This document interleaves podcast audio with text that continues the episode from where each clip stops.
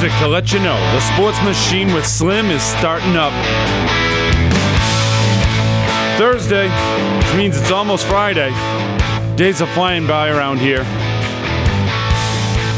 They're flying by for the Celtics season, which continues tonight with a game at Miami. For those of you wondering, yes, I am wearing my Scary Terry shirt. It's underneath a longer sleeve Boston Celtics shirt, which uh, both articles of clothing are over my coaching whistle. Today I'm going to be Coach Mac. This is the sports machine with Slim, but I uh, have the right and mm, to identify as Coach Mac every now and then if I want to. That's what I'm going to do. Today I'm going to be Coach Mac because I'm going to drill down into the Bruins' loss last night from a coaching standpoint, and I'm going to drill into the uh, Celtics Heat game tonight. But first, I'm going to start with a little story like I like to do some days. Yesterday, I'm going to tell you somebody came into the WKXL studios who absolutely blew, blew me away. Gabe from the Spicy Shark. The Spicy Shark is a hot sauce company based out of Portsmouth, New Hampshire, that is growing and seems to be growing rapidly. In fact, they're on the shelves in all of the Northeast Whole Foods stores. So this is like, uh, you know, kind of big time business that this guy Gabe has pretty much built from the ground up, him and his sister. They've got, I think, 15 different varieties. Well, anyway, I'm not a hot sauce guy. And his hot sauces, the spicy shark, get measured on a scale from one fin up to five fins. But then he just recently created, I guess, a sixth fin for his hottest sauce which is named for a mythical creature, which is a combination of a shark and a snake. I think I don't even remember the name of it, but it's hot. I'm not trying that. What I did this morning, though, is I woke up early, made pancakes for the family. I want my two kids to try this uh, blueberry hot sauce that Gabe had was nice enough to bring in yesterday. He brings in some samples, really, really nice of them. And I'm like, all right, I'm not a hot sauce guy. In fact, I like never tried it let me try it. He goes, well, you're going to want to try, dip your toe in the water with this, this one or this one. He's got a couple of the one fins. Okay, cool. So I make the pancakes. I tell the kids, hey, we're going to try this new um, syrup today. It's blueberry syrup. And they're like, you know, oh, something different. The kid's five years old, seven years old. All right, this is cool. Well, my son goes over to the table. I said, yeah, it's a shark one. So he looks at the bottle. He goes, yeah, this shark is a fire because there's fire coming out of the shark's mouth. And he goes, "Oh, is this gonna be hot? I'm gonna need some water." He's like, "Yeah, this is spicy. I don't want this." My kids, they do not like spicy stuff at all. So I was trying to get them to like just kind of taste this without uh, looking at it. Maybe I shouldn't have made it a big deal. Maybe it was my fault from the get go. I am open to uh, believing that it could be my fault. Anyway, now it's all of a sudden the commotion. I don't want to try this. I'm like, fine, fine, whatever. I put a little dab on their, their plates for both of them. You can just dip it in this. My son doesn't. He's five. He doesn't even try it. I, I put a bunch on my pancakes. Gabe, I'm going to tell you what, dude. The blueberry sauce, it's good. I feel a little heat afterwards. I, I don't know that I need that in my life, but I'm not saying I don't need it in my life. I'm open to it. I liked the taste. And just so you know, my daughter, after the fuss kind of dies down and nobody's paying attention anymore, and she sees me go and put a second amount of thing on on my next batch of pancakes that I'm eating, she tries and says, "Oh, I like this. I like this." So here's the deal: anybody that's out there listening, if you like hot sauce, okay, I'm just asking you, hey, go on thespicyshark.com. The Spicy Shark. It's easy to remember. This dude's building a business, and I just like um, his presentation. I like his product. And today there's going to be a WKXL Spotlight episode. Spotlight is a show that I do. It's aside from the Sports Machine with Slim. I interview businesses, individuals, organizations that are doing good things, hopefully for humanity and in the state of New Hampshire. And Gabe sat down with me yesterday to do that interview, and it's going to be on the WKXL airwaves today from 4 to 5. You can also get it after the fact. Download if you go to nhtalkradio.com. It's worth listening to. This cat is is interesting, funny, smart, and he makes a good product. I might start to be a hot sauce guy. How does it happen? I said to him yesterday, I do. Am I going to be one of these people if I try it once that I'm like eating hot sauce on everything and I can't eat anything if it doesn't have hot sauce anymore because I don't have any taste? Goes, well, you might be. Well, let's see. I'm going to try some of the other varieties here, Gabe. Thanks again. Let's move into the sports world. The Bruins last night lost 3 to 2 to Carolina. For people that don't know, Carolina is now 5 wins, 0 losses, 2 ties in their last 7 versus the Bruins. 5 0 and 2 in the last 7 versus the Bruins. That's that's a bit concerning. And I have some X's and O's stuff that I identified from the very beginning of the game last night when I was watching. It just seems like Carolina plays a different style than some other teams do. And I'm a hockey novice, I'll tell you right now. But it's funny, I didn't know that Carolina historically here has been whipping our tail over the last six, seven games. I had no idea. I just immediately noticed, boy, they seem to attack. And when they're on a power play, or they're they're actually when they're shorthanded, when Carolina's playing with four on the ice against our five, man, most times you kind of sit back in a zone if you got four defensemen against five. I know the Bruins do it. You don't really go out and like overly attack the puck and force them to make a decision. You just kind of sit back because you don't want to get burned. Man, no, Carolina's different. Carolina openly attacks the puck. And then when they pass, they the next guy openly attacks the next the next person with the puck, and they just keep going from one to one. Now, do, do they leave themselves open? I'm sure they do. My coaching whistle that I have on, I'm going to be prepared to take out when I talk, hopefully with Thomas Polk, who is our uh, resident hockey expert former NHL player for five years. And I'm going to ask him to get down and dirty with some X's and O's type stuff with me to tell me, hey, what is Carolina doing that obviously the Bruins aren't prepared for or aren't able to compete against? Because if we run into Carolina in the playoffs, are we just going to lose? Are we going to fold up? If we happen to play them in the first round, are we just folding up again? Is this all a waste of our time? I don't think so. I still continue to say this Bruins team has something special. Yes, Linus Ullmark was in net last night. And some of the talk is, oh, would Swayman have made the last the last save? What I'll tell you people is there was a play at the end of the game. The Bruins were down 2 nothing going into the third period. Okay, Carolina is dominating the action. You're up 2 nothing. What the heck? Doesn't matter what else is happening. You're up 2 nothing. Well, we get Brad Marchand scores a goal like a minute and a half into the start the third period, so it goes to two to one. Yeah, the Bruins are gonna fight back like they always do. This Bruins team, when they get down, they always fight back, which is what I love. I love to see that competitive spirit. Well, keep fast forwarding. Brad Marchand scores another goal. We tie it up, two to two. Fantastic. Six minutes, 30 seconds left. I got my notebook. I'm writing down, okay, this Oskar Steen. I'm not even sure who this is, honestly, but draws a big penalty. And the Bruins are on the penalty with six minutes, 30 seconds left in the game. We got all the momentum. Well, we don't score. Okay, that's all right. Well, let's keep keep moving forward. Two and a half minutes left. And Jim Montgomery, the coach of the Bruins, says some comments about this post game where the Bruins made a mistake from an execution standpoint, mental standpoint. We got uh, Pastrnak is kind of out by the three point land, is what I would say if I was in uh, the NBA uh, or the basketball coaching arena. And I'll tell you, this is, I think, a very good comparison or relation, whatever we want to call it, is Pastrnak unloads a slap shot. He gets a pass fed to him, unloads a slap shot from the top of the key, way out. Goalie makes the save, deflected off to the right the guys from Carolina immediately start zooming up the ice to the other end. And Pastrnak's kind of recovering or something. You know, it's like in the NBA when you shoot a three and you just watch it, and then there's a long rebound, and the other team gets the rebound, and then they just go the other way for a fast break because the dude shooting the three, you need to get back on defense. If you're going to shoot the three, you cannot allow the other team to get behind you afterwards. That's just laziness non competitive, certainly not championship level, uh, you know, effort.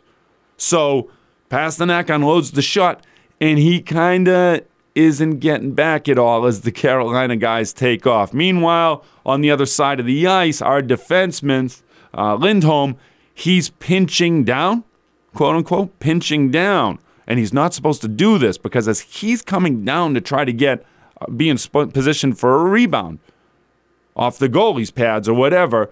He's trying to be aggressive to score, which I, I like, actually. But this is what Jim Montgomery said postgame. You're not supposed to do that because it's a 2-2 game with two and a half minutes left. You want to get the point at the very least. You want to be. You don't want to be out of position, overly extending yourself to try to score a goal when, if you just lay back, you're going to get a point and we'll um, you know play in overtime and see what happens. Well, Lindholm goes forward. He gets exposed. Boom, bing, bang, boom. Pass up the net, up the other rink, uh, side of the rink. Jordan Martinook from Carolina puts it past Ullmark. A save Ullmark probably should have made, but I'm not going to get on them. This is the Bruins. I'm okay with you losing a game last night. That's what I want you to remember as we head into the commercial on the Sports Machine with Slim.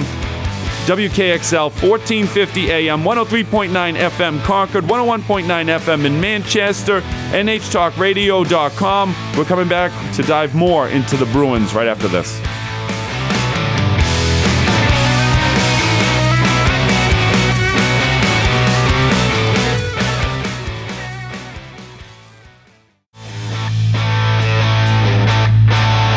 Welcome back to the Sports Machine with Slim.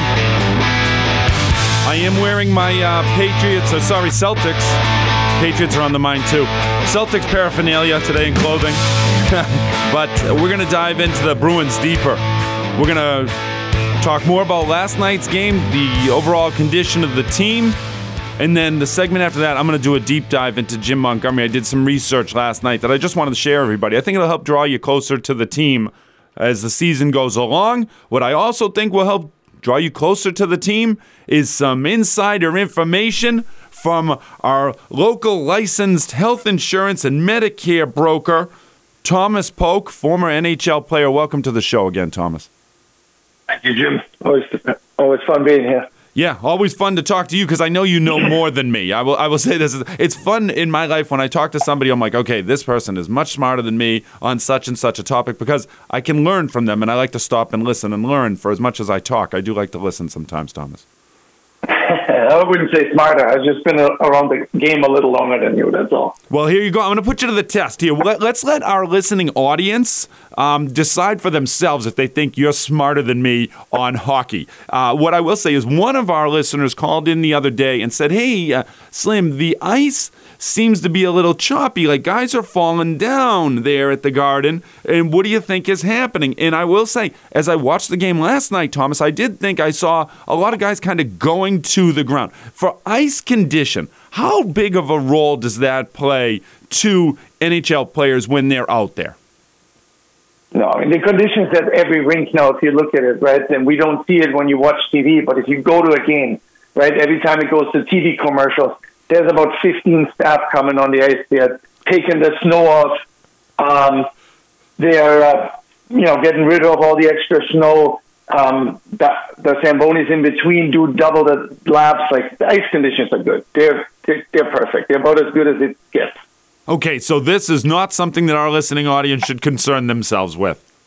I don't think so. I mean, if you look at it now, too, if you look at the technology from the skates and the way the blades are sharpened and, and the equipment managers at the back, they have this fast clip where guys can switch out the heels of the skates instantly in seconds, and they're doing it on the bench. Uh, again, we don't see that much on TV, but if you actually go to a game, you see guys switching out their blades uh, in between shifts.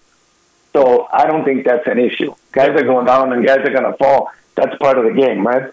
Absolutely, absolutely. I do notice sometimes it does seem to me in the warmer months, Thomas, like when we get into May and the playoffs and stuff, it does seem like the ice has an impact on some of these games. Like the puck just always seems to be bouncing. So when the warmer weather comes, it certainly is an impact, right, on the game. You must notice that, I would think. Yeah, of, of course it changes. But, you know, I mean, all these rinks are, are warm in the inside for us fans, and the ice temperatures are the same. You just have to crank up the cooling system. Uh, the thing with the pucks and the bouncing, they do bounce, but uh, that might be something a lot of people don't know either. Those pucks they're using, they're actually refrigerated. So they're cold.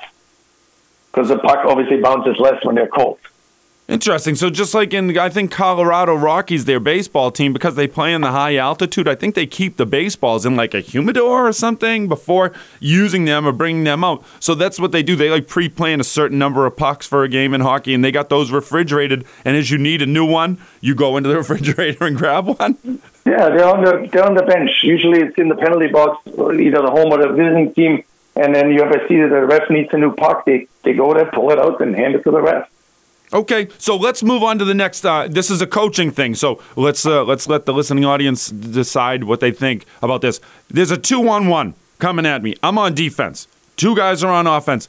I say I should immediately attack the man with the puck. I see a lot of times guys kind of playing both sides. You're playing the guy with the puck, you're playing the other dude. I say from a defensive strategy, I should immediately take the guy with the puck and take him out, force him to make the pass, and then let that cat go one on one against the goalie. I don't see a lot of NHL teams playing defense that way, Thomas. What's the right way to play it? Well, the number one thing there is you, you want to make him have a decision early. Number one, the forwards, right? As a D, Yes. Kind of, you got to play it. Who's coming down on you? Is it Connor McDavid or is it the fourth line guy that scores five goals a year? Right? Like, who do you want to shoot at the end of the day? And then the other Slim, thing, you, if it's Slim coming down the ice, whether he Uh-huh. has the puck or not, you want to leave him open. Yes, good yeah, point, Tom. and then they, they look at statistics, right? As a D, you kind of play your odds a little bit. Is he a passer? Is he a shooter? Number one. Number two, the goalie gets the shooter. That's the first thing. You don't want at the end a pass across where the goalie has to move laterally left to right or right to left because that's when the holes are open. So obviously, give the goalie a chance to make the save. So you don't want the pass to go across, but you can't also not let the guy in on a breakaway. So we kind of play it a little bit in between, and everybody is a little different, right?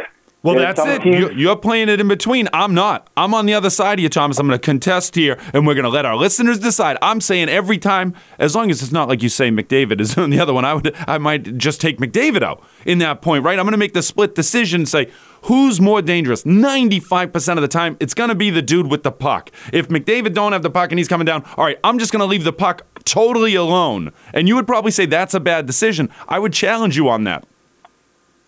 Uh, I, I, I can go back on that. It's, okay to challenge it. The reason they're doing it the other way is because it works. You know, uh, you're going to have the odd breakdowns, and that happens somewhere else. Why you have an odd man rush, whether it's a three on two or three a two on one. At the end of the day, you want to give your goalie the best chance to make a stop, and that's when he's set focused on the player. You can't let him make the pass too late because, as I said, on those plays, and they have it statistically down center ice. If the puck crosses that center ice from left to right, your chances of scoring increase dramatically. Big time. Yeah, that's what I noticed. You're abs- I mean, I, we're in full agreement. That pass over to the other guy where the goalie all of a sudden is out of position, sliding over, and you have the full net. I mean, you can go to the left or to the right if you're receiving that pass, if you're good enough. So um, that it just gives the listeners something to watch the next time there's a two on one, and they'll think about this conversation. Thomas, is there something that Carolina does, a style, or is it just their speed that is the reason for why they have, I mean, a proven track record of beating the Bruins? They're 5 0 2 in the last seven games against the Bruins. I mean, they're they're a good team. They they really are.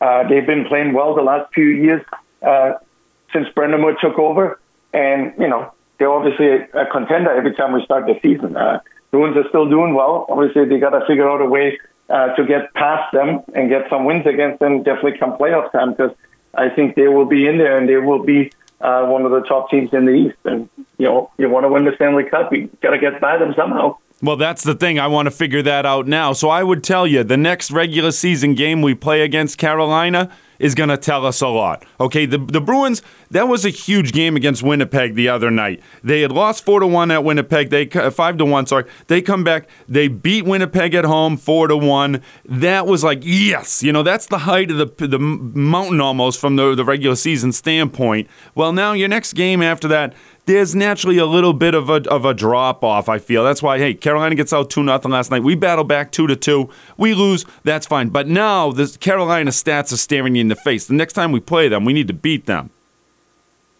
yeah, I mean that's the plan. Obviously, uh, they seem to have our number a little bit, right? But again, the long season. Bruins are doing well. They're second in the league, first in the East. Uh, they're good in their division, so they're doing everything right. Um, if you look at their record from the last ten games, like they're they're doing okay. You know, six one and three is not that bad. It's fantastic. That's why I was listening to WEEI on the on the drive in, and they're talking about like, oh, we should trade Omar, and oh, Swayman would have made that save, and I'm just like, everybody, chill out, dude. We just won like five games in a row. The Bruins are fine. Like, I'm not looking calling for any drastic changes right now. Everybody, just calm down. It was one play. It's one game that is actually, you know, you're going to lose some games in hockey. There's no reason for excitement. I continue to hold to the to the the point that we should not trade either of these goalies, Thomas. I like the camaraderie. And do we have any young guys that can be promoted that maybe can fill the line? Do you know? Do you follow the minor leagues for the Bruins? I, I do not. It's not just not not enough time in the day, but I'm sure they got some good guys down there playing, getting ready, waiting for their chance. Um, just you know, obviously being on a team like the Bruins is difficult for them. Well, that's it. You absolutely everybody's contributing on the current roster. I just see uh, I'm not spotting a lot of holes. I said before I do do think Brandon Carlo sometimes, and I think he made a bad play last night on the, the game finishing play. But I've also seen him make a couple of big checks in the last couple of games. So I'm going to give him the benefit of the doubt. It's like, who are you going to take out? I don't know. I don't have a spot in the lineup to say, oh, take this guy out to bring up such and such, and let's see if they can play from Providence, wherever the heck the minor league team is. You know, I, I agree with you. They, they, will be fine. It, it, works out. It's obviously hard, like you said on that on that part there, right? If you have a great team that's at the top of the league, um, you know, they're gonna have a hard time bringing some young kids up because the players they have are doing great. That's it. Well, speaking of which, great teams at the top of the league. I will say Edmonton, I believe, has won 15 in a row. Thomas, the next time we play them, we're going to want to tune into. Oh, 100%. That'll be a fun game to watch. They've been on fire lately. Let's go, Bruins fans. You, you're here every day. You'll hear some Bruins talk on the Sports Machine with Slim. Thank you very much, Thomas. This is WKXL Radio, 1450 AM, 103.9 FM in Concord, 101.9 FM in Manchester, NHTalkRadio.com. If you want to learn more about the Bruins coach, Jim Montgomery, stay right there.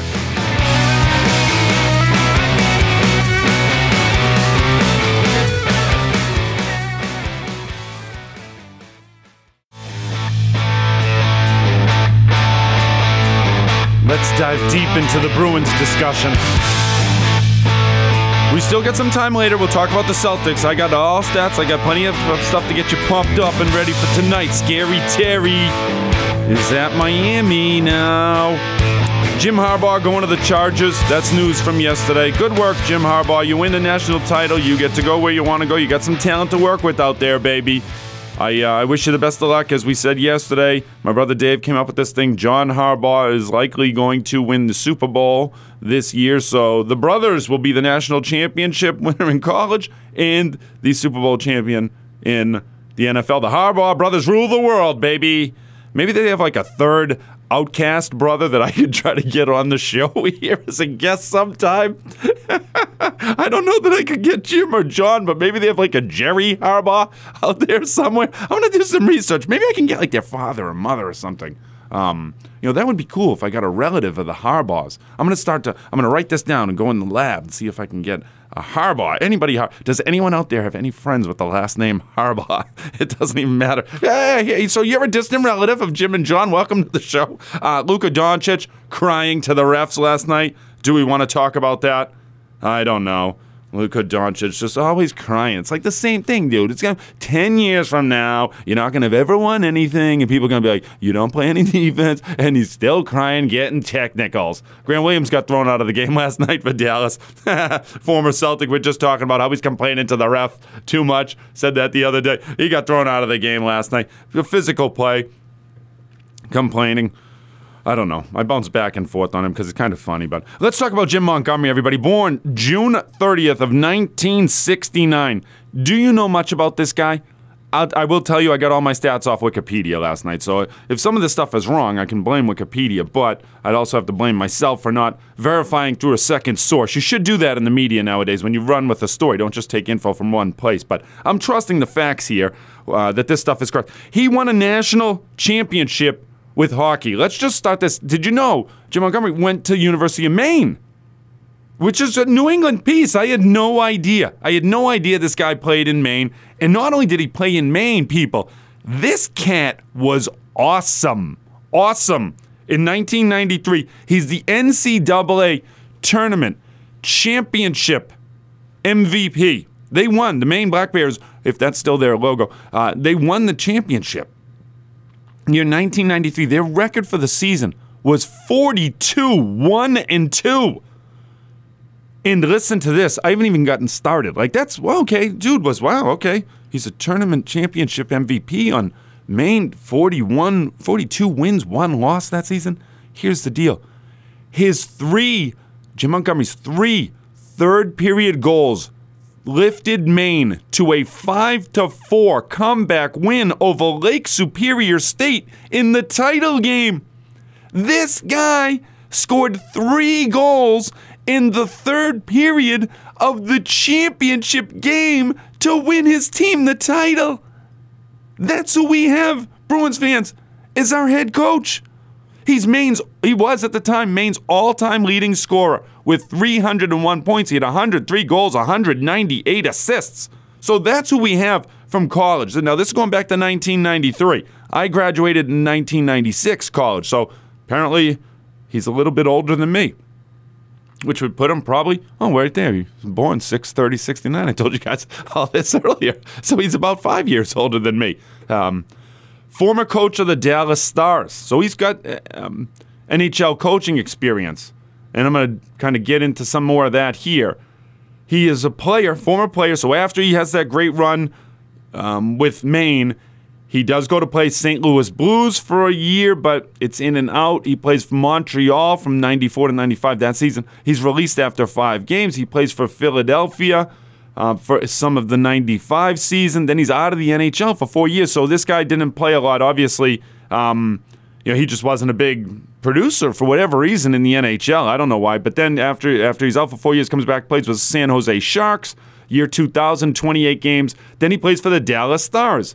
Nine games from 2001 2002 season. There you go. So he played for the Blues. He played for the, the Dallas Stars. Now let's look at his NHL coaching experience and, and coaching experience because after he leaves the pros, he goes he goes to the United States Hockey League where he coaches the Dubuque Fighting Saints. In his first year there, they win the United States Hockey League championship. I think it's called the Clark Cup. Well, I think he wins the Clark again two seasons later, 2012, 2013 wins this Clark Cup. I don't even know what the USHL is. I'm assuming it's the United States Hockey League. Well, then he, this is as coach. Then he goes, he coaches University of Denver, which I do know. That's a big hockey school, right? Frozen Four, they get to. So he makes it to the Final Four of hockey, which is a huge deal. And, th- and that's in 2016. 2017, they go to the championship game, and he's named the National Coach of the Year. So Jim Montgomery was named the National Coach of the Year for, for hockey um, in college in the U.S. Then he gets his opportunity, goes to the NHL. The Dallas Stars. He starts coaching in May of 2018. May 2018. And here's where the story gets a little interesting. On December, uh, in December of 2019, I think it is. So he's there for a year and a half. Hopefully that's correct. The Stars fired Montgomery for, and this is on Wikipedia, quote unquote, unprofessional conduct inconsistent with the value of the Dallas Stars, the values of the Dallas Stars and the NHL. January 3rd, 2020, Jim Montgomery checks himself into rehab to deal with alcohol abuse. This is on Wikipedia. He said the Stars were right to fire him. So that's the scoop. The guy's had some problems with alcohol and maybe, you know, his behaviors while using alcohol, whatever, but I, you know, you shouldn't be blaming alcohol for things. You, you make mistakes, that's that's what happens. And you own up to it. It seems like he owned up to it. So he's out of hockey coaching for a little while. He gets back in with the St. Louis Blues from 2020 to 2022. He's hired as an assistant there. The Bruins hire him as the head coach in 22 to replace Bruce Cassidy. Last year, in his first year with the Bruins, he takes this team to the best regular season record in the history of the NHL. We're up three to one. People probably forget this, and I did, honestly. I forgot this. This is a tale of two Boston teams because for people that don't remember, the Celtics were down 3 0 to Miami last year in the conference finals. And they came back and made it 3 to 3 and then went to a game 7 and lost. Just to preview the fourth segment that's coming up here when we talk about the Celtics Miami matchup tonight. But the Bruins last year, we were up 3 games to 1 against Florida in the first round after having the greatest regular season of all time. And we lost 3 games in a row. I forgot that. That's kind of depressing. But here's what I'm, I'm going to tell you I ain't, it's not Jim Montgomery's fault we lost. Okay? Look at his career coaching record and playing record. This guy is a winner. And I didn't know how much of a winner he was yesterday. Last night, I went on Wikipedia and is that one source. Now all of a sudden he's the world's greatest winner. No, uh, the way the guy conducts himself, I have always kind of admired. I, I will say though, for most hockey coaches, I do like the way they're not afraid to kind of take ownership and challenge their players. I mean, I see the challenging of the players. I used to like the way uh, Bruce Cassidy did it for the Bruins, but he wasn't getting the job done when when push came to shove. At the end, it was, hey, dude, it was time for you to go. And Montgomery comes in last year. I like the way he conducts himself. Um, he seems like a guy I'd want to play for. If I was a player, I think the guy's mentality, I, I, he seems to be calm, you know, reserved, but also tough. And last night, after we lose, he says, "Yeah, yeah, we shouldn't have been. Che- the defenseman should not be checking, you know, down there, pinching down. Sorry." And it was Lindholm, who, for my money, is the best defenseman on the Bruins.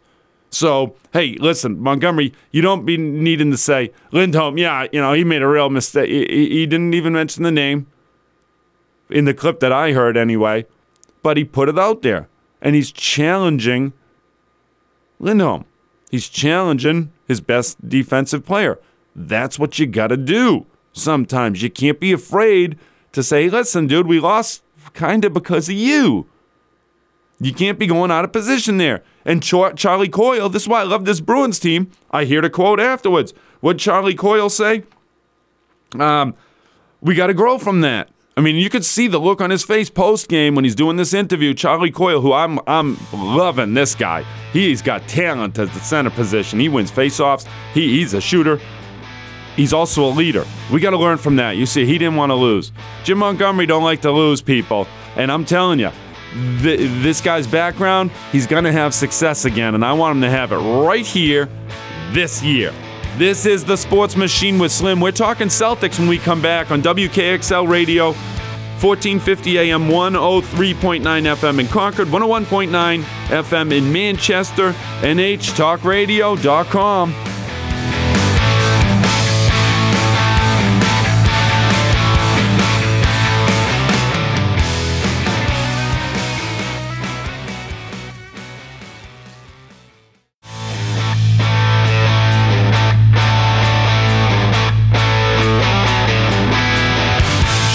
I blow the coaching whistle? Should I blow the whistle on the radio? Uh, I don't think so. I don't think it's going to go good. I mean, I could do it. I have it around my neck. I have my Scary Terry t shirt on. I got my coaching whistle. Coach Mack is in the basketball lab right now on the sports machine with Slim. How amped up are the Celtics for tonight's game? How amped up are the Miami Heat? Like the you know the NBA, it's always a, a cluster and a question as to whether or not these guys have any interest in playing. You read the scores each night, you're seeing 140 points scored by this team, 154 points scored, 130. It's like these teams, they're not interested in playing any defense. They're just trying to get through the, the cold months and get to the playoffs and win enough games to be in the right playoff position for when they get there with the matchups. I mean, this is obviously what Miami does. Miami doesn't care about the regular season. Erik Spoelstra is for my money, the best coach in the NBA. Love him. I like Malone, Mike Malone for for uh, uh, Denver. A big fan of his too. But Erik Spoelstra, I mean, he, he dealt with LeBron and them not wanting him in there, thinking he's some like twerp or something. Looking at the guy, but he he managed to have credibility with those folks, and he's kept the Heat relevant. Like they retooled and they've been right right near the top. I mean, been in the finals a couple times, right in the last three years. Erik Spoelstra, he's the man. And if he says you don't really need to care that much about the regular season, I guess I'm in on it. But with the Celts, we got a young team for the most part. Now we did get Jrue Holiday, and we do have Al Horford. Porzingis has been around a little while, but like besides Jrue, nobody's won anything. So when you're younger, like Tatum and Brown, I'll throw Derrick White, Payton Pritchard, Hauser in there. You, you want to win regular season games. You want to have the best record in the league, like the Celtics do. They're 34 and 10. No other team has has less than 13 losses. Like we got a three-game lead in the loss column over everybody else in the NBA. The Celtics, best regular season team in basketball. They have been last year and this year. You combine, I mean, we're we're there. We're the best regular season team in basketball. But last year in the playoffs, we took out Philadelphia. First round, we beat Atlanta, right? Atlanta's just, you know, I mean, no contest. I hope we play them again this year, I guess. But um, tough series. Last year against the 76ers, that Embiid cat, I'm afraid of him, especially with Nick Nurse. I told everybody here, this that team, we need to look out for those guys. But the Celts have the most talent. It's evident watching the regular season games. These bad teams don't beat us. Meanwhile, Miami's lost four in a row. You know who they've lost to? They lost last night to Memphis, 105 to 96. So Memphis stinks.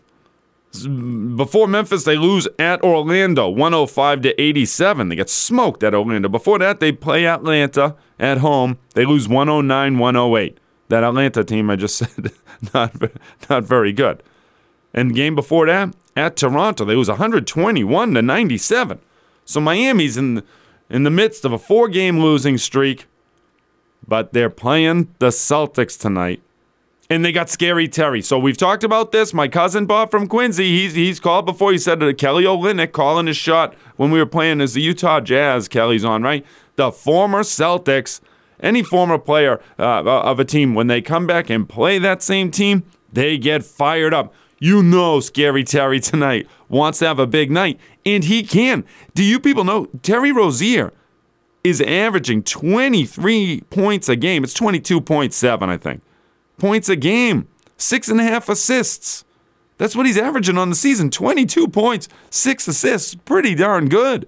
Now, that was for a Charlotte team that's pretty darn bad. They're 10 and 32. So maybe he's just putting up hollow stats. I mean, he is. He was putting up hollow stats. And how is Miami going to use him? I'm not exactly certain, but I do know the guy's. Um, uh, I feel he's a winner. And when he plays hard, man, he's scrappy. He was always on the Celtics. This is why I have a Scary Terry shirt. It's why I still own this and wear it occasionally. The green Celtics. Do you know what Scary Terry shirt he's got on this mask from like the movie Scream? And and he was scary because he just would go go crazy in certain games. Remember that that series when we played against Milwaukee the years back, and he was going up against uh, Eric Bledsoe and he called him post game like in, in a conference. Drew Bledsoe, former Patriots quarterback. That was so great. It was like an underhanded, um, you know, cut down, and everybody knew he had done it on purpose, and it got played up big time. But that's that's just kind of who he was. I think he's not afraid of challenging people. You'll see it tonight. Celtics Miami game is going to be a good one, everybody. The Celtics struggle against Miami last year. We were we were expecting the cakewalk to the finals. I mean, we had been in the finals the year before against Golden State. We're a young team. Okay, we learn from that defeat. We come back the next season, have a great regular season. We move past Atlanta. We beat a great challenge from the 76ers that went seven games, right? And I'm pretty sure the Tatum had 50 in game seven, if my memory is correct there. So we're looking like, dude, we're going to beat Miami and go to the finals again.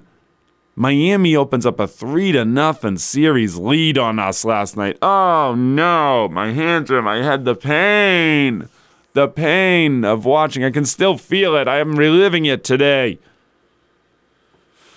This is the second time we play Miami this season. Uh, number uh, second game of the year, just so everybody knows. We did play Miami. We beat them. What the heck was the score? 119 to 111. Second game of the year. It was at home. So how much does that tell us? Nothing. Nothing. It doesn't tell us anything. It does, none of these numbers matter. Miami's lost four in a row. Celtics have won two in a row. We beat Houston. We beat Dallas. We're looking good. Now we go at Miami. Nobody has any idea what's going to happen tonight. I can't tell you. I got no prediction other than Terry Rozier's coming. And my prediction, I guess, will be that he scores at least 20 tonight. He might go for 25 or 30. If you're out there betting betting uh, individual player totals, why not? Scary Terry. Or play him on steals. Play everything. Play everything. It's Scary Terry night. Miami Heat, they're probably going to want the game a little bit more than the Celtics, or do the Celtics like secretly hate Terry Rozier?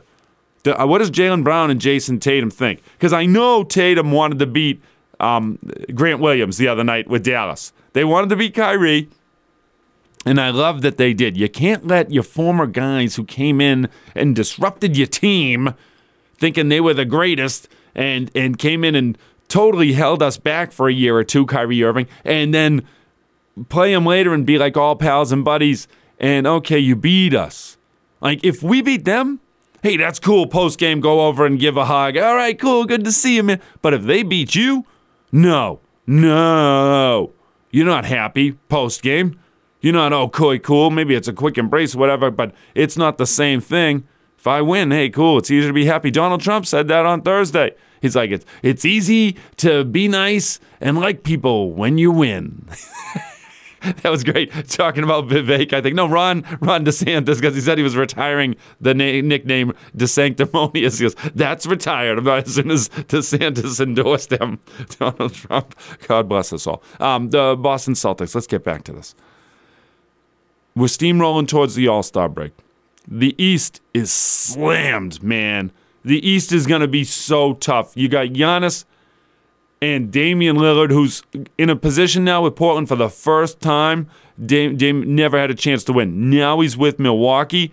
For the first time, he's you know you're to get a real focused effort. Doc Rivers may be going to coach there. I just don't think that's to work. But hopefully, the 76ers will play the Bucks in the two and three positions here. So in the second round, Let's have those two teams match up. What I'm going to tell you is 76ers will definitely take down the Bucks. But to get there and play the winner of that series, we'll have to beat the winner of the 4-5. Well, is that going to be Miami?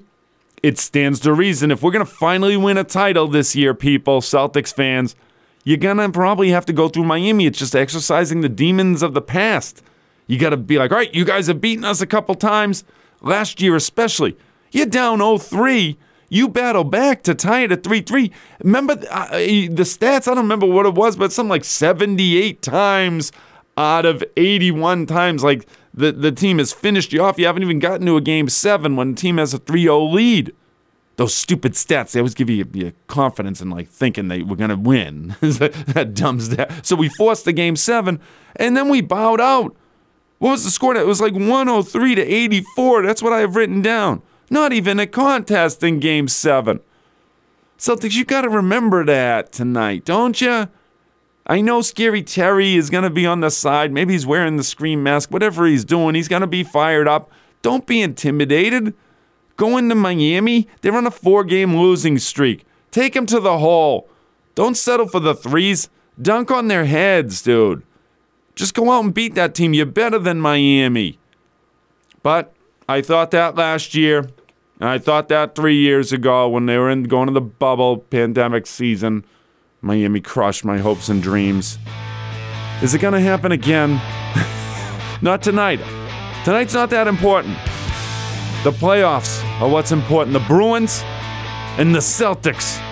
I'm going to be rooting for you, watching you guys every single night and talking about it on the Sports Machine with Slim each day with you folks if you're willing to listen to me. WKXL Radio, 1450 AM, 103.9 FM in Concord, 101.9 FM in Manchester. NHTalkRadio.com. You can go there today to listen to the Spicy Shark WKXL Spotlight episode 4 to 5 today. It's going to be good. We'll talk to you tomorrow, Friday. Bye.